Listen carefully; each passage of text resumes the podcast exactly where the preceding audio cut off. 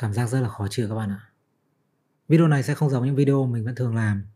Không phải lúc nào mình cũng có khoảnh khắc Eureka. Nếu không nói là trong hầu hết mọi thứ thì mình vẫn đang ở giữa đường và chưa tìm được lời giải. Video này mình muốn làm để tâm sự về những cái mà mình đang struggle, đang chật vật trong thời gian gần đây. Có thể coi như một video sâu bụng mỡ trong lúc mà ai nấy đều khoe eo thon, bụng sáu múi. Tuần trước trong lúc đang ngồi ăn lòng bò nướng với bạn mình thì mình đã nói với nó một từ mà lúc nói ra mình kiểu bị ngập ngừng mất mấy giây vì không quen mồm ấy. Nó giống như là cái cảm giác khi mà bạn nói ra một cái từ tiếng nước ngoài mà bạn không chắc về phát âm ấy. Từ đấy là cô đơn.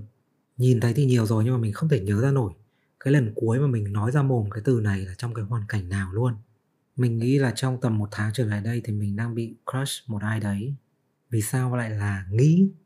Là bởi vì mình không chắc là mình thích người ta hay là mình thích sự chú ý của người ta. Và trong lúc còn chưa biết câu trả lời thì mình nhận ra là trong vài tuần trở lại đây, mình cảm thấy cô đơn. Hỏi chấm cho những bạn nào đang nghe podcast. Mình cũng không chắc nữa. Mình không nghĩ là mình từng cảm thấy như thế này bao giờ trong đời. Kể cả lúc chia tay với cái bạn người yêu cũ thì mình cũng chỉ thấy buồn thôi chứ mình không hề nhớ là mình thấy cô đơn. Mình rất là enjoy cái thời gian ở một mình nên là cái cảm giác cô đơn nó rất là xa lạ với mình. Mình thích thời gian của mình học này học kia làm những cái thứ mà mình thích. Cái giao tiếp với con người nó chỉ nên xảy ra khi mà mình lựa chọn để cho nó xảy ra. Còn nếu quá nhiều thì mình sẽ cảm thấy bị ngột ngạt cảm thấy là cái khoảng thời gian một mình của mình nó bị xâm phạm. Như bạn mình nó có cái alone time của nó là chủ nhật. Nếu mà ai không quan trọng cái chuyện thời gian ở một mình ý, thì người ta sẽ hiểu là à tức là chủ nhật mày rảnh, đúng không? Tao mày đi chơi được với tao là mày làm được cái này, làm cái kia cho tao, đúng không? Kiểu thế. Nhưng mà ai hiểu ấy, thì sẽ biết là alone time không có nghĩa là rảnh, mà nó có nghĩa là một cái khoảng thời gian bất khả xâm phạm. Và từ trước đến giờ thì mình vẫn luôn happy với cái thời gian một mình của mình. Cho đến tầm gần một tháng trở lại đây, ban ngày mình học cái này cái kia thì cũng không bị ảnh hưởng mấy. Nhưng mà buổi tối khi mà mình học xong hết các thứ rồi, thì mình bị cái cảm giác kiểu như là cần một cái sự kết nối ấy. nhưng mà không phải là với bất cứ ai. Không phải là mình cần một ai đấy để nói chuyện. Mình hoàn toàn có thể nói chuyện với bạn bè của mình. Nhưng mà cái vấn đề là mình không cảm thấy là những người bạn của mình là cái đối tượng mà mình đang nghĩ đến trong cái trường hợp này. Và bạn biết là những lúc như thế mình làm gì không? Nói ra thì hơi xấu hổ nhưng mà mình sẽ lên facebook. Mặc dù là lâu rồi mình không xài facebook cá nhân nữa, nhưng mà mình sẽ lên facebook và thử kiếm facebook của cái bạn mà mình crush. Tất nhiên là không kiếm được rồi, bởi vì mình đâu biết thông tin gì đâu. Giờ này lúc đi tập thì mình bắt đầu bị thấy chán, thấy mất động lực. Một cái chuyện rất hiếm khi xảy ra với mình luôn. Và những lần trước khi mà nó xảy ra ấy, mình chỉ cần thay đổi cái bài tập của mình ấy là sẽ giải quyết được luôn. Nhưng mà cái lần này thì nó lại không như thế.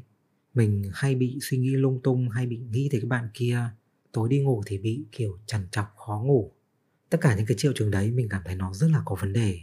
Mình không biết là bạn follow kênh mình có phải vì bạn thích nghe mấy cái kiểu thông tin kiến thức mà mình cóp nhặt từ chỗ này chỗ kia từ podcast từ sách vở từ youtube ừ, bla bla bla không?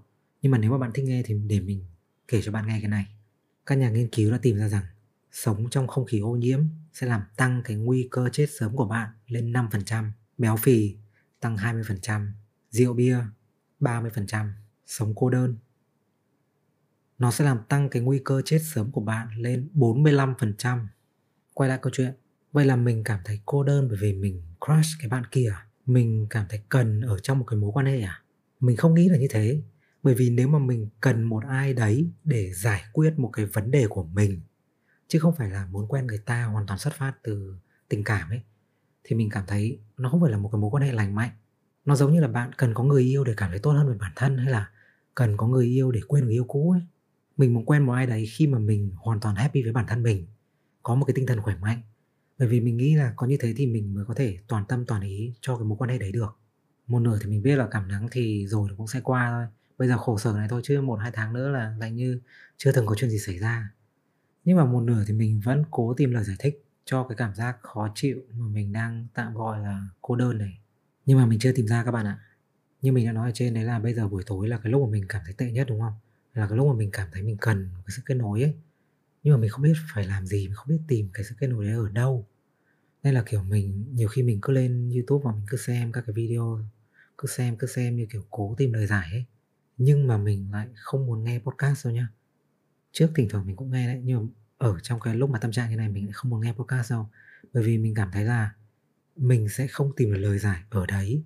Và vì những cái lúc mà đang cảm thấy chật vật ấy, thì mình cảm tưởng như là khi mà mình nghe podcast mà người ta nói về cái chuyện là, ồ, người ta đã, uh, figure out mọi thứ trong cuộc sống của người ta như thế nào, người ta đạt được cái này, người ta đạt được cái kia, cuộc sống của người ta các thứ như thế nào. Mình cảm thấy nó toxic với mình. Chứ mình không cảm thấy là đang được chữa lành gì cả. Những cái lúc đấy nghe ai đấy người ta nói về cái việc mà người ta vẫn đang struggle, vẫn đang trượt vật trong cuộc sống, vẫn chưa tìm được lời giải cho những cái vấn đề của người ta ấy. Mình thấy nó thật hơn và mình cảm thấy có thể đồng cảm, thấy được an ủi hơn là những cái content kiểu how to, uh, làm thế nào để như thế này, làm thế nào để như thế kia. Có người từng nói một câu này mà mình vẫn phải suy nghĩ, đấy là how to không thực sự work. Những cái content mà chỉ chúng ta cách để thành công, cách để hạnh phúc, cách để thế này, cách để thế kia, nó không thực sự có tác dụng. Bởi vì nếu mà how to work thì tất cả chúng ta bây giờ đều đã thành đạt, thành công, khỏe mạnh, giỏi giang, chứ đâu còn cần phải ngồi đây, đâu còn phải chật vật tìm kiếm câu trả lời cho từng cái vấn đề trong cuộc sống nữa. Bạn nghĩ sao? Quay lại cái chuyện kia, mình đã đặt ra rất là nhiều cái câu hỏi giả định, mình cô lập từng cái giả thiết để cố tìm ra cái câu trả lời. Nếu mà mình cảm thấy như thế này là bởi vì mình đang thiếu cái sự giao tiếp với con người, thì mình nghĩ sao về cái chuyện đi làm công sở trở lại? Xong mình mới nhớ lại cái hồi mà mình đi làm công ty cũ và mình thấy ngay là không, mình không muốn đi làm công sở trở lại. Đấy không phải là cái mình đang thiếu bây giờ. Còn nếu đúng là mình đang cảm thấy như thế này bởi vì mình crush cái bạn kia thì có thể là nếu mà mình nói chuyện với bạn kia, mình sẽ tìm được câu trả lời. Mình sẽ quan sát cái cảm xúc của mình sau khi nói chuyện với bạn ấy xem là tình hình có được cải thiện không, hay là vẫn như cũ. Tất nhiên là chỉ ngồi nghĩ không thôi thì cũng không ra được, nên là mình cũng đang bắt đầu làm một số thứ. Mình bắt đầu không đeo tai nghe ở phòng tập nữa để bắt đầu bắt chuyện với mọi người, để xem là có phải là mình bị như thế này là bởi vì mình thiếu giao tiếp với con người hay không. Mình tập giãn cái mặt mình ra, thay vì là lúc nào cũng kiểu lầm lì như trước. Có một số người từng bảo với mình là mặt mình ở ngoài nhìn kiểu khó gần. Mình cũng tính bắt chuyện với cái bạn mà mình crush rồi đấy chứ. Nhưng mà để có thể bắt chuyện với ai đấy mà mình để ý ấy, thì mình cần một lý do chính đáng. Mình không có can đảm kiểu tự nhiên tiền đến tôi bắt đầu cưa ai đấy như là trên phim đâu. Mà mình luôn cần một cái lý do để có thể bắt đầu câu chuyện. Cái bạn người yêu đầu tiên ấy thì mình nhờ một cái đứa bạn chung rủ ba đứa đi chơi chung sau khi đi chơi chung rồi thì mình mới bắt đầu mon men chat riêng với người ta rồi cưa người ta cái bạn thứ hai thì là bọn mình cũng bắt đầu nói chuyện lại sau khi đi chơi chung với cả nhóm. Cái bạn thứ ba thì là bắt đầu nói chuyện về công việc trước. Cái bạn thứ tư thì là bọn mình học cùng một cái lớp làm đồ gỗ. Và mình để ý một lần bạn ấy bị bụi gỗ bay vào mắt, mình đưa cho bạn ấy lo nhỏ thuốc mắt. Và thế là bọn mình bắt đầu nói chuyện. Nói chung là toàn là những cái lý do chính đáng để có thể bắt đầu câu chuyện một cách tự nhiên. Cái bạn mà mình đang để ý, bạn ấy tập cùng phòng tập với mình. Mình mới nói chuyện với bạn ấy đúng một lần. Lúc mà cái để gắn mấy cái thanh tập và các thứ nó bị rớt. Bởi vì bạn ấy kiểu gắn cái chốt nó bị lỏng ấy mà cái đấy kiểu nâng lên hạ xuống với cả chốt vào nó khó vì nó bị rít. Thì mình mới giúp bạn ấy mình chốt cho bạn ấy thì bạn ấy cảm ơn và cười với mình. Hết rồi đấy. Tương tác chỉ có thế thôi. Bình thường mình ở gần những người mình để ý ấy, mình hoàn toàn không có biểu hiện gì nào nếu không nói là mình còn lạnh hơn với những người bình thường. Nên là như cái bạn người yêu cũ mà mình quen ở lớp làm đồ gỗ ấy bạn ấy hoàn toàn không hề biết là mình để ý bạn ấy luôn. Vì ở trong lớp là mình lạnh tanh, không có kiểu mon men lại gần bắt chuyện với bạn ấy như là những người khác. Thì với các bạn này cũng thế, mình luôn kiểu tránh nhìn thẳng người ta, chỉ nhìn lúc nào người ta không biết thôi. Còn lúc nào mà đứng gần rồi tập gần các thứ là mình không bao giờ nhìn thẳng vào mặt luôn. Bên ngoài mình lạnh như thế nhưng mà bên trong thì 10 vạn câu hỏi vì sao các bạn ạ? Người ta có để ý mình không nhỉ? Sao mình có cảm giác là người ta hay tập gần mình? Sao bao nhiêu lối không đi mà đi ngang qua sát người mình? Người ta có để ý mình không hay là tự mình tưởng tượng? Chắc người ta không để ý mình đâu. Chắc là do mình tự tưởng tượng thôi. Nhưng mà đấy đấy là những cái mà diễn ra trong đầu mình. Mỗi lần mà mình crush một ai đấy mình sẽ bị tra tấn bởi vô số những cái phỏng đoán những cái sự phân tích từng hành động, từng lời nói của người ta trong đầu mình. Hồi mình còn ở Sài Gòn ấy thì mình sẽ tra tấn cả những cái thằng em mình bởi những cái câu hỏi đấy. Xong rồi đứa nào cũng bảo là ừ, thế là nó có ý với anh đấy. Không các bạn. Cái bạn người yêu cũ mà mình quen ở cái lớp làm đồ gỗ ấy, bạn ấy hoàn toàn không có ý gì với mình luôn. Tự mình ảo tưởng các bạn ạ. Tự mình nghĩ đấy là đèn xanh. Xong mình mới chủ động bắt chuyện để cưa người ta. Tức là từ ảo tưởng xong thành có người yêu ấy. Cũng không đến nỗi đúng không?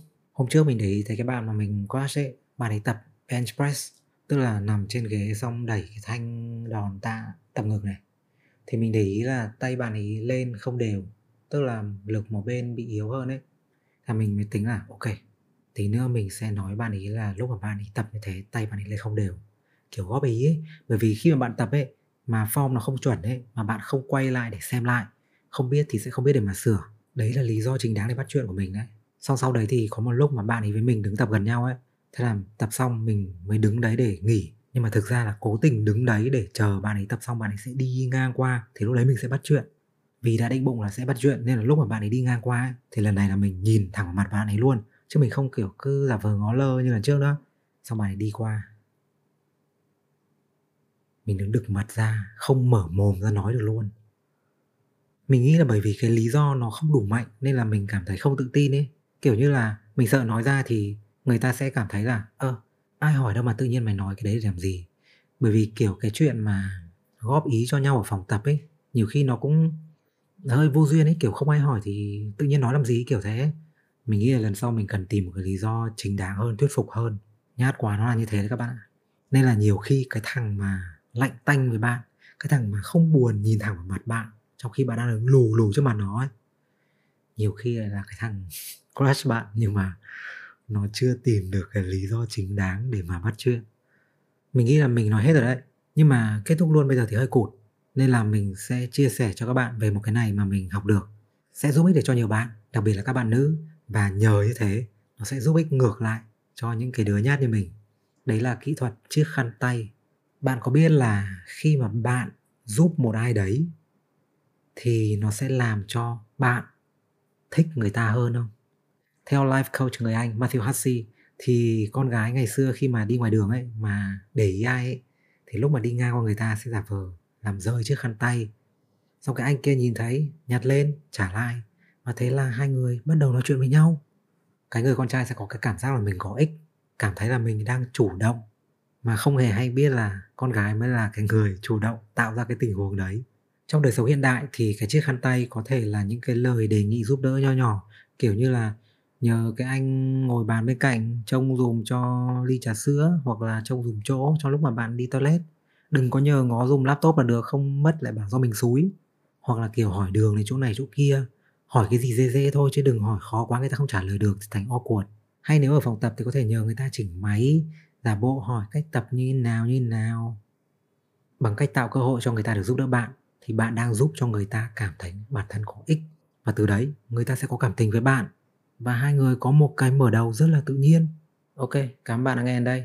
Bạn nghĩ sao về cái format video tâm sự lan man này? Hay là bạn chỉ thích nghe đúc kết bài học thôi? Comment bên dưới cho mình biết với nhá. Hẹn gặp lại bạn trong video tiếp theo.